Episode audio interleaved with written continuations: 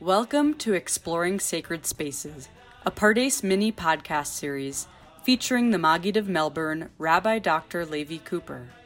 Throughout this series, the Maggid of Melbourne will be taking us on an exploration of synagogue architecture and what makes physical space fit for sacred action. And now, here's the Maggid of Melbourne himself, Levi Cooper. This is Levi Cooper coming to you from Tzur Hadassah. We're continuing to discuss the laws of the structure of synagogues, Hilchot Bniat Beit Knesset, and in the past episodes, we've been discussing windows. And we saw how a Beit Knesset needs to have windows, and we also noted that the various halachists did not describe exactly what style of windows and we raised various ways of thinking about what those windows might look like. And I told you that at least here in Tzur Hadassah, the windows will be made of glass, like our standard windows today. We have one more chapter in the Windows journey, and that is how many windows should a synagogue have? Let me say right from the beginning that the Talmud and the Midrashim and the early halachists, none of them mention a particular number of windows. It seems that the earliest source for the number of windows appears in the Zohar. And the Zohar says that our synagogues need to echo, need to be an image of the synagogue up in heaven. And just like the mystical synagogue in heaven has windows, so too our synagogues on earth need to have, have windows. And just like the supernal synagogue has 12 windows, so also our synagogues on earth should have 12 windows. Why 12? One for each of the tribes. And the Zohar even says that a Beit Knesset that doesn't have windows is not a place that is appropriate for prayer. So you might say, well, fascinating. That's great for the Kabbalists. They need to have 12 windows in their synagogues. But for us, those of us who do not live our entire lives according to Jewish mystical tradition, so that is an interesting footnote. Except, my friends, what makes this passage particularly of interest is that the great 16th century codifier of Jewish law, Rabbi Yosef Karo, in his first halachic work, the Beit Yosef, he writes in the introduction that he will quote in a number of places the Zohar. And indeed, one of those places is in this discussion of windows. The Beit Yosef writes, ולעניין מספר החלונות שצריך להיות בבית הכנסת, regarding the number of windows that need to be in a synagogue, לא נתפרש בתלמוד ולא בדברי הפוסקים. It is not discussed in the Talmud, in the Gemara, and not in the words of the halachic decisors. Aval, the Sefer HaZohar, in the book of the Zohar, and then he gives the reference, it says, Shetzarich liyot bo yud bet chalonot. There needs to be 12 windows.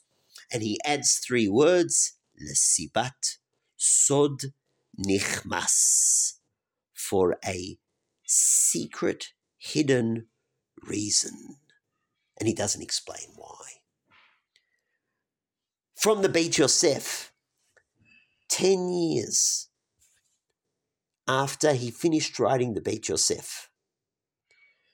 The great codifier of Yosef Karo then began to print his second work, which became even more famous, the Shulchan Aruch, and which he began printing in the year 1564.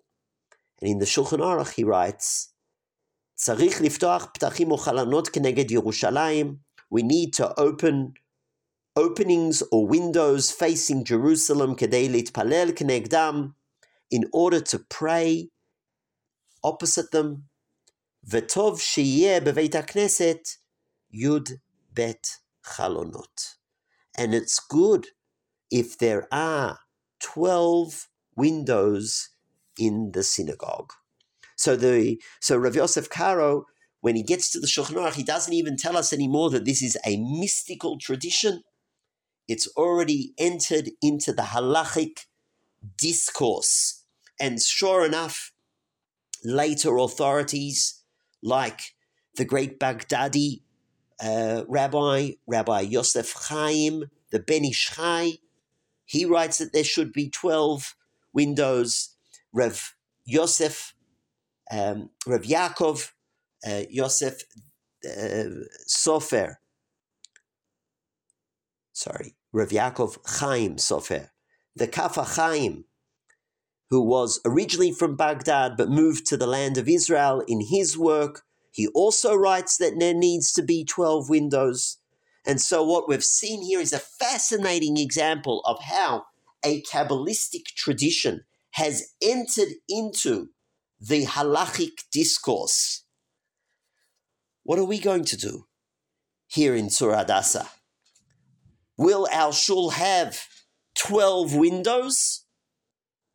Well, on one hand, our community does not rule according to the Zohar. We don't mind if an individual wants to adopt practices that are influenced by the Zohar. But as a general rule, we don't follow the Zohar in ruling for the public space. So, based on that, we wouldn't have 12 windows. Except in this case, Rav Yosef Karo has brought this passage from the Zohar into the Beit Yosef and then into the Shulchan Aruch, making it part of halachic discourse. In a previous podcast, I even said that our community is stringent about windows, so maybe this is a place we should be stringent about. On the other hand, this is part of the esoteric tradition, and therefore it's appropriate to do things like this in a quiet way rather than advertising. I'm sure you want to know what will be in our shul. Will there be 12 windows? Or will we not follow the mystical tradition? Should I answer? Or should I wait till you have a chance to visit us here in Tzur Hadassah? Maybe I'll tell you. We decided that we would include 12 windows like the Zohar and like the rule of Rav Yosef Karo. But we would do so secretly. And we would hide those 12 windows so that it won't be so easy to identify them. So this is an opportunity for me to invite you to Tzur Hadassah so that you can see our new shul and see if you can find where are those 12 windows. That's all for now. Until the next time, to the Beit Midrash! Thank you for joining us for Exploring Sacred Spaces, a Pardes podcast production featuring the Maggid of Melbourne, Levi Cooper. If you like what you just heard, please give us a five star review wherever you download your podcasts. Follow us on your favorite streaming platform or subscribe to our newsletter to receive Pardes Torah direct to your inbox. Thanks for listening.